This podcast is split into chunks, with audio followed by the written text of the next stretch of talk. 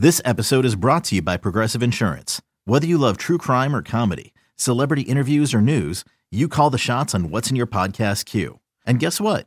Now you can call them on your auto insurance too with the Name Your Price tool from Progressive.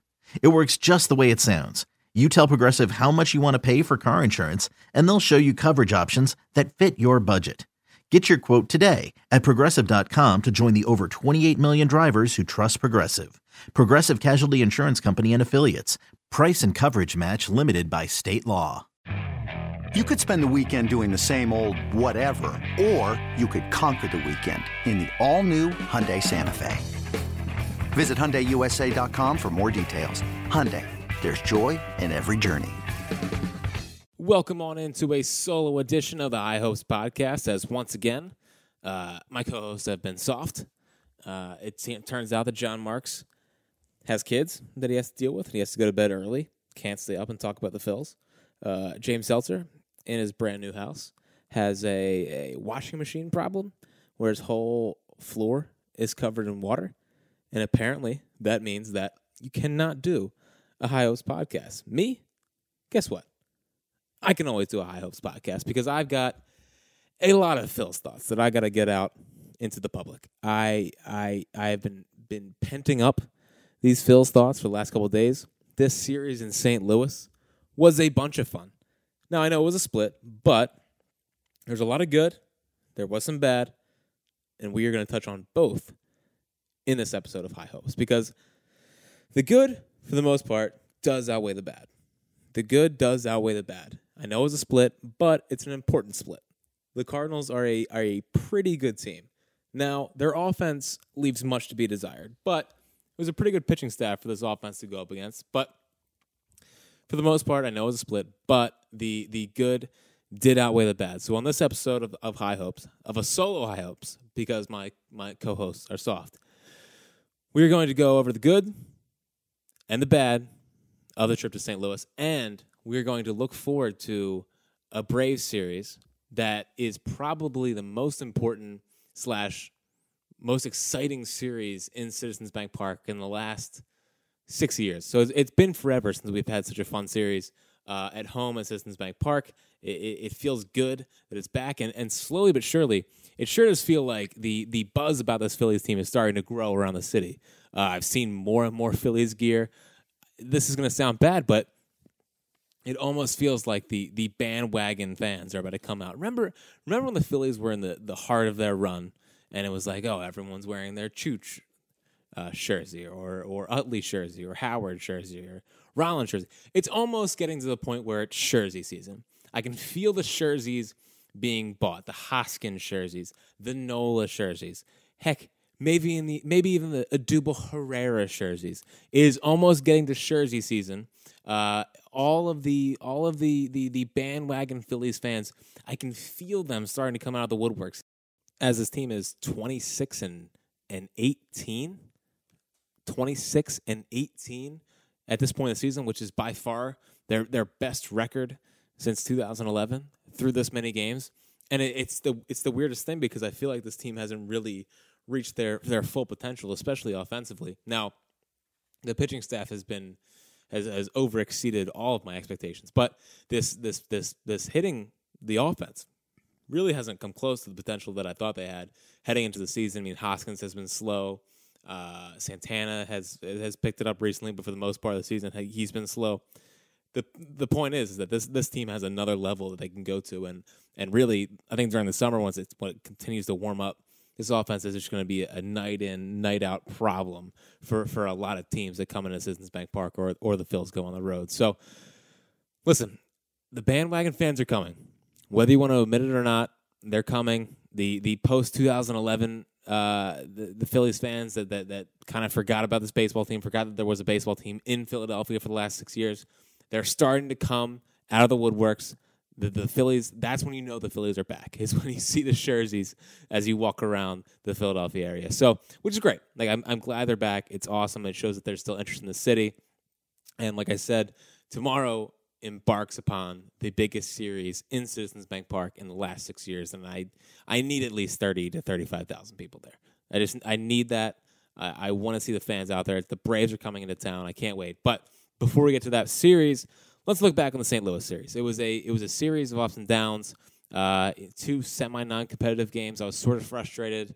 Um, was it Friday night when you know it was a, it was a five five three ball game. The game was kind of still in balance, and and Gabe put out Drew Hutchinson again for I think it was his third inning at that point, and it just was like, well, you're just giving up this game. Like, why why are you putting out Drew Hutchinson again for for another inning? Uh, it just felt like we kind of gave up the game. I was a, a little bit frustrated by that. Drew Hutchinson in turn went out and got rocked in that inning, and the game was blown blown out of proportion. So they lost that game. Uh, bounce back. Here's the thing: they they they lost the Arrieta and Nola starts, but they won the the Vince Velasquez and Zach Eflin starts, which you know, some people will be disappointed that they lost the Arrieta and Nola starts because they're two best pitchers. But uh, Spin Zone winning in spite of those guys, winning with behind the back of, of Vince Velasquez and, and Zach Eflin is also super super impressive. So, uh, but unfortunately, the Odubel Herrera on base streak ended in St. Louis, and I think this is the the ultimate. Don't be sad that it's over be glad that it happened. Because for 45, for 46 games, all of us hashtag pro fans were able to talk that crap. We were able to talk smack on all the people. They'd be like, oh, you can't win with this guy. He, uh, he he's lazy, doesn't work hard. Uh, all of all of those dumb narratives for those glorious 46 games were all thrown into the face of the people that made those claims. The Odubel streak came to an end, but those 45 games of of pissing off your your uncle that probably hates Odubel, it was all well worth it. So thank you, Odubel, for those for those 45 games of pure bliss. And may your new streak start tomorrow against those Atlanta Braves. Because tell you what, watching those people have to accept the fact that Odubel Herrera was a good player, or is a good player, and is a, is borderline a very very good player, and is going to be an All Star this season. Was was was just so validating. The the Odubel streak was one of the most validating moments of being a hashtag pro Odubel guy, and you know the baseball world started feeling how awesome this guy was. It was fun. He's still locked in, and yes, he still should have this this streak should still be going on because of that BS. He was on base. In, in, in the ninth inning today, he was on base. But according to the rules, it doesn't count because he struck out, which is just ridiculous. Because once again, he's on base. If he's on base, how do you get on base? It's an on base streak. It's not a he got out, he didn't get out streak because he was on base. Eh, but whatever.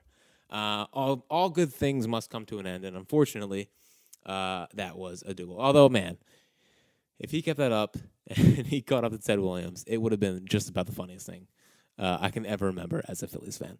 But thank God he just passed Darin Ruf. Like the, the the moment he got past Darin Ruf, I was like, oh, this is all gravy. As long as Darin Ruf's name is completely eviscerated from the Phillies record books, we count it as a win here on the High Hopes podcast. The second thing and honestly, I'm I'm sorry. I, I'm going to apologize right now to you, the listeners of the High, High Hopes podcast, because I didn't open up with this. Uh, Seranthony Dominguez is is such a weapon. I haven't like I haven't stopped thinking about him since his his two inning two inning save yesterday. The Phillies played a game today, but my mind was completely focused on the fact that Seranthony Dominguez is, is he's officially our Josh Hader. He's officially our Chad Green. He is officially our Archie Bradley. He is the guy that is going to be the first out of the pen that is going to come in and stop all the fires. Now, whether that's in the ninth inning, whether that's in the seventh inning, whether that's in the sixth inning, whether it's in the eighth inning, he is not going to be defined to it to a role. And I know a lot of people have been talking about how, like, oh, Seranthony Dominguez, he's our closer, he's our closer of the future. And while I agree to an extent, he could be a closer. I just think that that is a a total waste of the resources that you have in Seranthony Dominguez.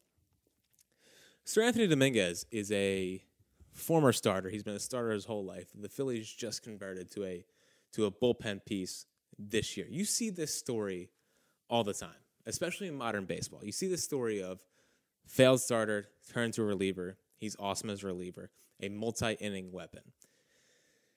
Penciling in Seranthony Dominguez, who again, I absolutely love, as the closer is just a total misuse of a weapon of mass destruction that is Seranthony Dominguez. Seranthony Dominguez is a guy that you can bring in in the seventh inning when you're about to face like the heart of the opposing team's order, order and you have a one run lead and he can keep it right there. You don't need to wait. Like, you have to, you have to, to stop a fire before it gets out of hand. And before you can even get to the ninth inning, the fire might already be out of hand.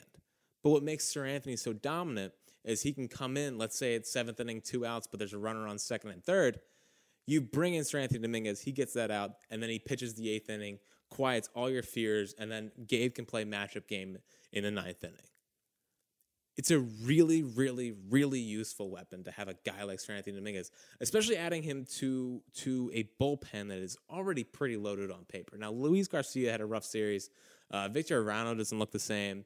Uh, but on paper, and Tommy Hunter, man, like, I mean, figure it out. I, I like Tommy Hunter. I understand this is pretty much his spring training, but man, he's got to figure out. But uh, Seranthony Dominguez is a guy that I don't want to just pencil into being the ninth inning guy. I don't think I don't think making him the the closer is a good use of the weapon that the Phillies have in Seranthony Dominguez. And I think adding Seranthony to this bullpen it just makes them that much tougher of a matchup as we get closer to these wild card games, uh, games down the stretch in, in in in big tough environments. And, I mean, the guy goes out there and he's like a stone cold killer. The guy's a stone cold killer. I mean, they, they they've talked about how he just wasn't nervous at all. He's never been nervous. He just believes in himself. He can go out there and, and finish a ball game. And even watching him, I mean, you know what makes this guy so special. When you watch Seranthony Dominguez, it's it's 97 to 98 with legitimate cut.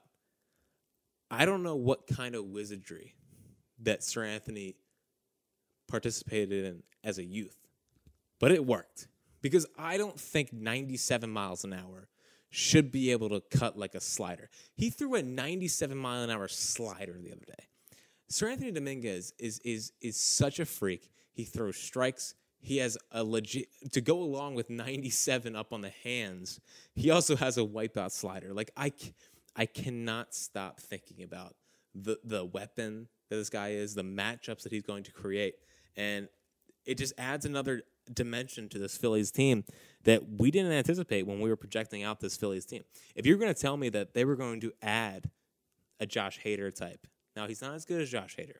Well, listen, that might be premature. He might be just as good as Josh Hader. He's not. But adding that type of arm, adding an Archie Bradley type, Archie, adding adding a multi-inning weapon that can come in and shut down opposing teams' rallies is just a, such an underrated thing. I don't know if you could tell, but yes, I did start standing up when I saw when I started talking about Seranthony Dominguez. But I'm I'm very curious to see the progression of him if he ever allows a hit. He's only allowed one base runner, and it was a hit by batsman. So I'm just so excited. I, I literally I cannot stop thinking about him. I I love Seranthony, and it just adds another dimension to this Phillies team that I didn't see coming uh, at the at the forefront of this season. So um, some other positives from the Cardinals series. Zach Lef- Zach Eflin is a thing. Like Zach Eflin is is a thing. Um, he is throwing 96 now, which if you've watched Zach Eflin in the past, it was you know 93. Sometimes he touched 95. But what was really separated him and what I've been in, super impressed by is his ability to, to, to command his slider. And his slider seems like a pitch that's really, really hard to square up. And I know he allowed three runs against the Cardinals on Saturday, but it, it was an error. A lot of things went wrong he was he was dominating that Cardinals lineup for most of that afternoon. He really was. He was pitching very very well. Uh, it he, the three runs were a bit faulty. They weren't really on him. Uh, you know, sure in the box score he may have allowed three earned or two earned or whatever, but he pitched much better than the box score suggests, in my opinion. So uh, the the 96, it's 96. It's heavy. It's hard. It, it it seems like he's got more spin to it. Like it's it's 96, but it's fast. It's it's up on you quickly, and and really his ability to to spot 96. He's spotting it to both sides of the plate has has really separated him. Back in the past, uh, when Zach Eflin came up the first couple times, his mechanics were more. You know, he's cutting himself off. He was able to locate to the outside part of the plate, but coming inside just wasn't a part of, of Zach Eflin's game plan. Now that has changed a lot. It, it, has changed a bunch since he's come back as a, as a Phil starter. He is pitching to both sides of the plate with that fastball. And like I said, I think his slider is really, really hard to square up. Uh, it has a nice, a nice three to nine movement on it. Um, it's it's just a pitch that I envision it's hard to square up, and he's throwing it early in counts. He's he's mixing it in. He seems like a guy that's that's hard to get a read on right now. Now, what I what I was a bit discouraged by in his start yesterday or Saturday it was was it was it was the crux of the game. You can kind of feel the momentum coming towards the the Cardinals side, and it was he was pitching to Jedd Gyorko, and if you were just an amateur guy watching the game, you're like he's obviously throwing a fastball here, just like of course he's throwing a fastball. If the whole stadium knows you're going to throw a fastball, then the hitter probably th- knows you're going to throw a fastball maybe mix in the slider. You you've been locating well all day. Gyorko had a big hit to bring in an RBI. Uh, of course, the Phillies ended up coming back to win, but if they lost that game, uh, it would have come back to that pitch selection that I just I wasn't on board for. But listen, Zach Eflin has been remarkable since coming back up. He is looking like a legit. I mean, honestly, if he's their fifth starter, and even a fifth starter that can locate to both sides of the plate at 96, with that slider, with a changeup that's shown a little bit. I mean, what more are you asking for out of your fifth starter? So he he I I am legitimately in on Zach Eflin. I I I'm riding the I'm riding the Eflin train. I can't believe we're finally here, but I I, I am very very much here. Um, another guy that had a really strong series in St. Louis, and another guy that I admittedly was down on was Vince Velasquez. And Vince Velasquez, since that that that San Francisco Giants start, has looked like a different guy. And what I liked about Velasquez when he first came to the Phillies in his first couple starts, he obviously had the Padres start.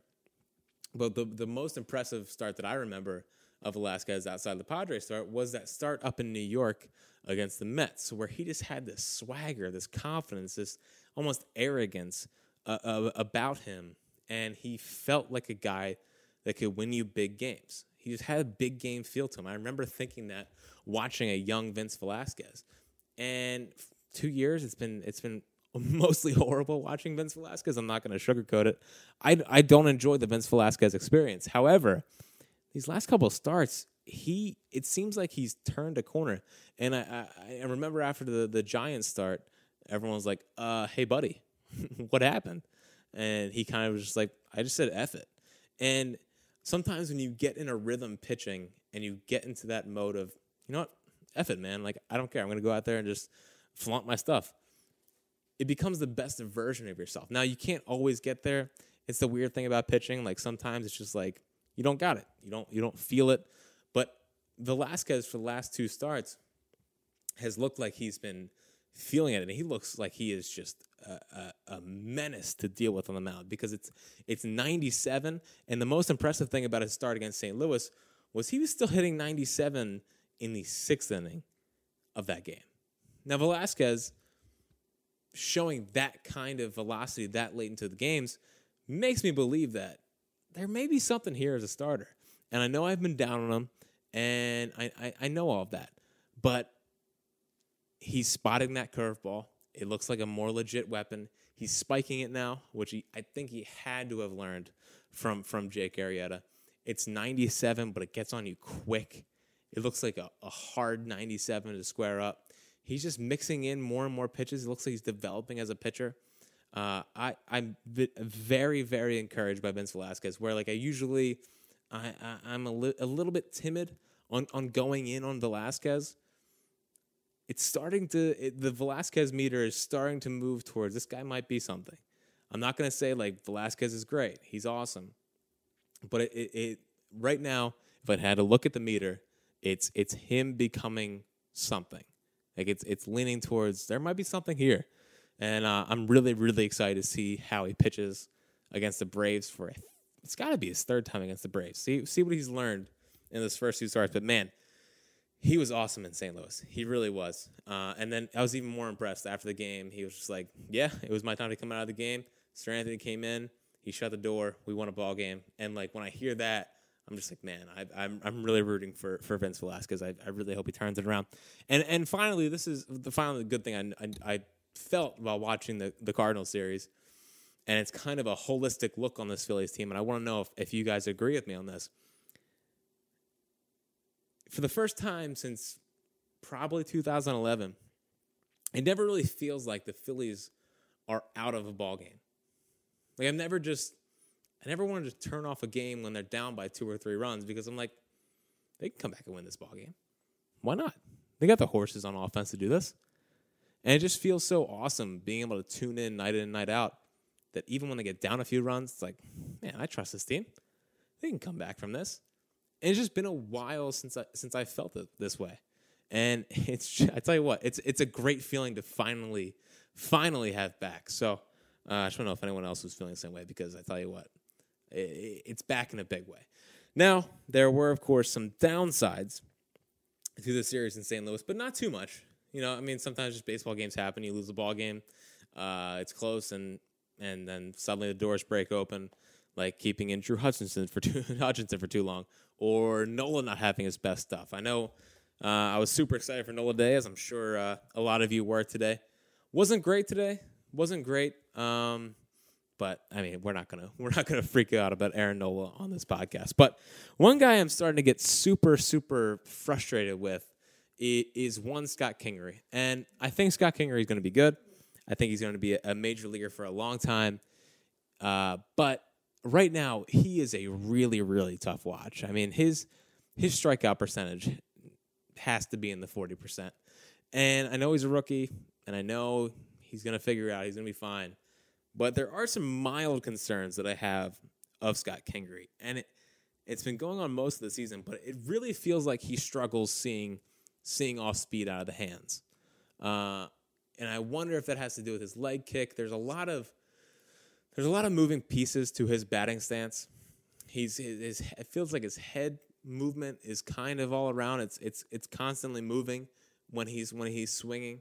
Uh, and, and sure, it's going to work in the lower levels when guys don't have really great breaking balls, and you're going to be able to sit back and just just rake rake fastballs. Which, I mean, Kingery is a good fastball hitter, and I I think he's going to be fine against fastballs. Now, right now, he's kind of in that stretch where he's missing everything, but um, he is. It does seem like he's struggling a little bit to see curveball or slider out of the hands. It just seems like it comes out of the hands. And he's already out on his front foot, uh, and when he does make contact, it's really, really weak contact, and it's just something to monitor.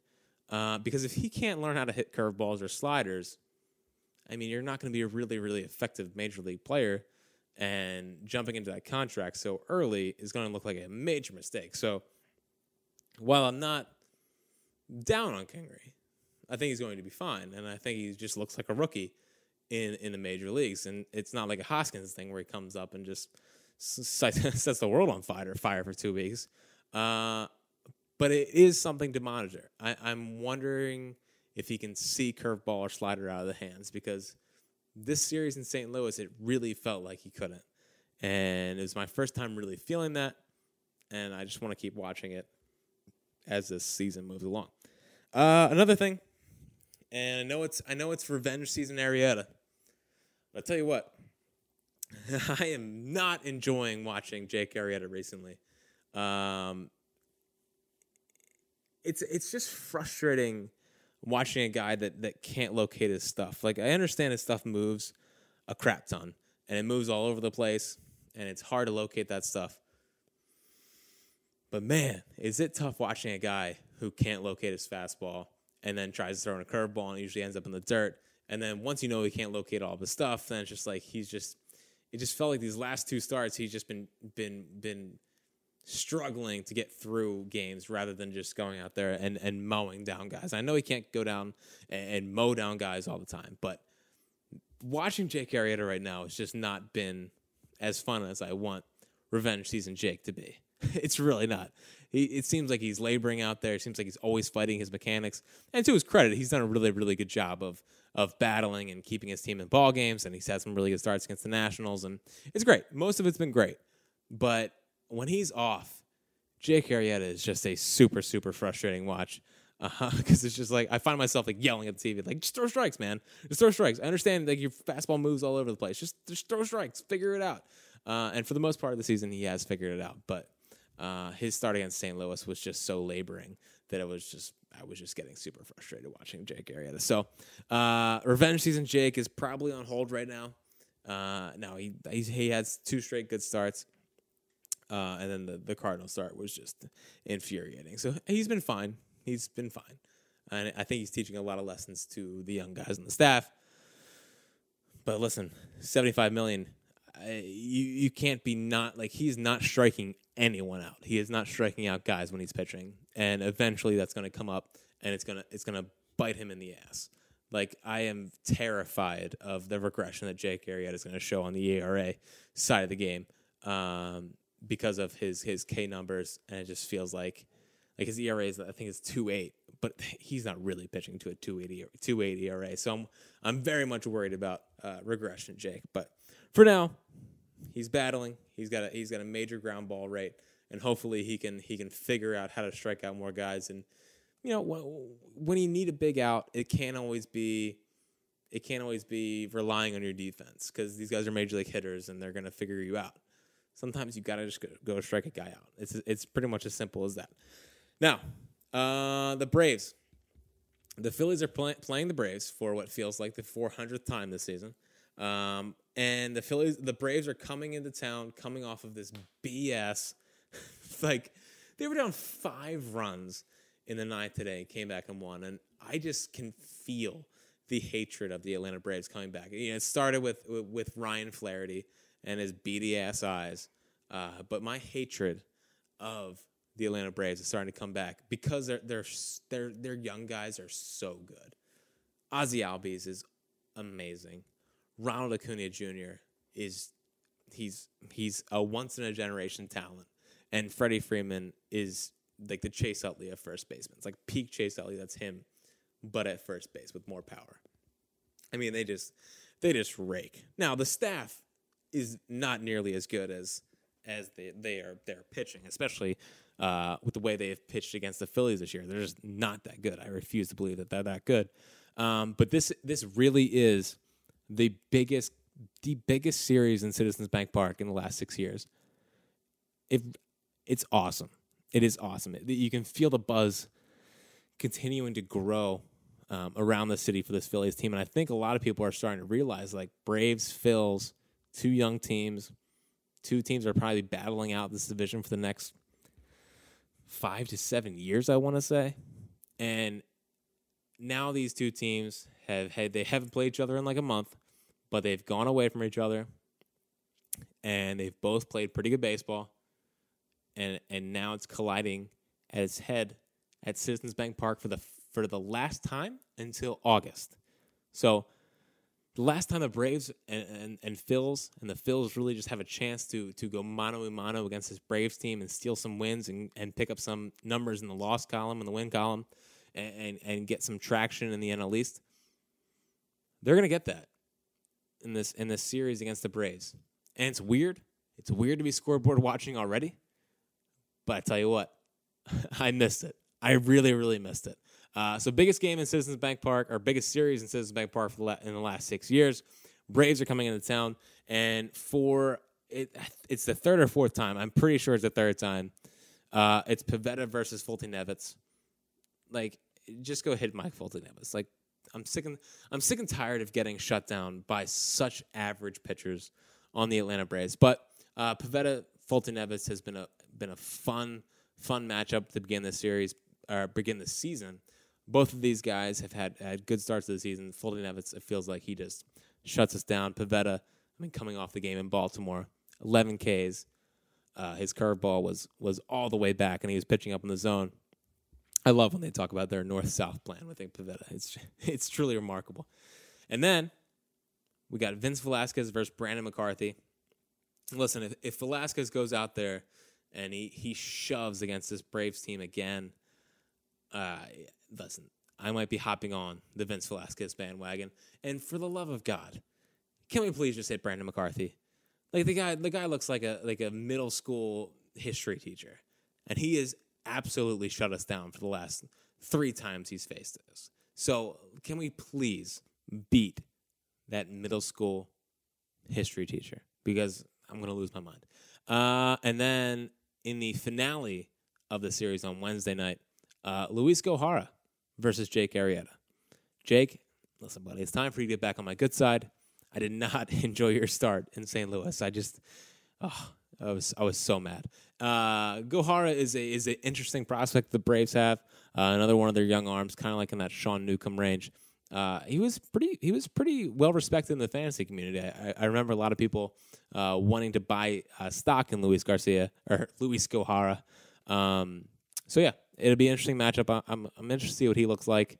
McCarthy, please God, and then Foltynewicz. So um, and then the Blue Jays coming into town, which is always fun when we see uh, future Phillies third baseman Josh Donaldson across the way. Uh, just kidding. I hope he's like there's maybe the option. I'm not. I don't. I don't want Josh Donaldson really because I don't think he's going to age well. But that's going to do it for this episode of High Hopes. Um, Wednesday, obviously, is the last game of the Brave series. Hopefully, uh, either me or John Marks, me or James Seltzer, or James Seltzer and John Marks. We will have a podcast for you on Thursday because the Phils have an off day, uh, previewing that Blue Jay series and looking back on the Brave series. The biggest series in Citizens Bank Park since 2000. Well, I would say six years. Six years. There was, there was definitely some big series in 2012, but uh, either way, you can feel the excitement of the Phillies teetering. I, I'm so glad that that feeling is back. And if they come out and take two or three against the Braves, City's going to be in mayhem. So that's going to do it for the episode of High Hopes. And we will talk to you on Thursday.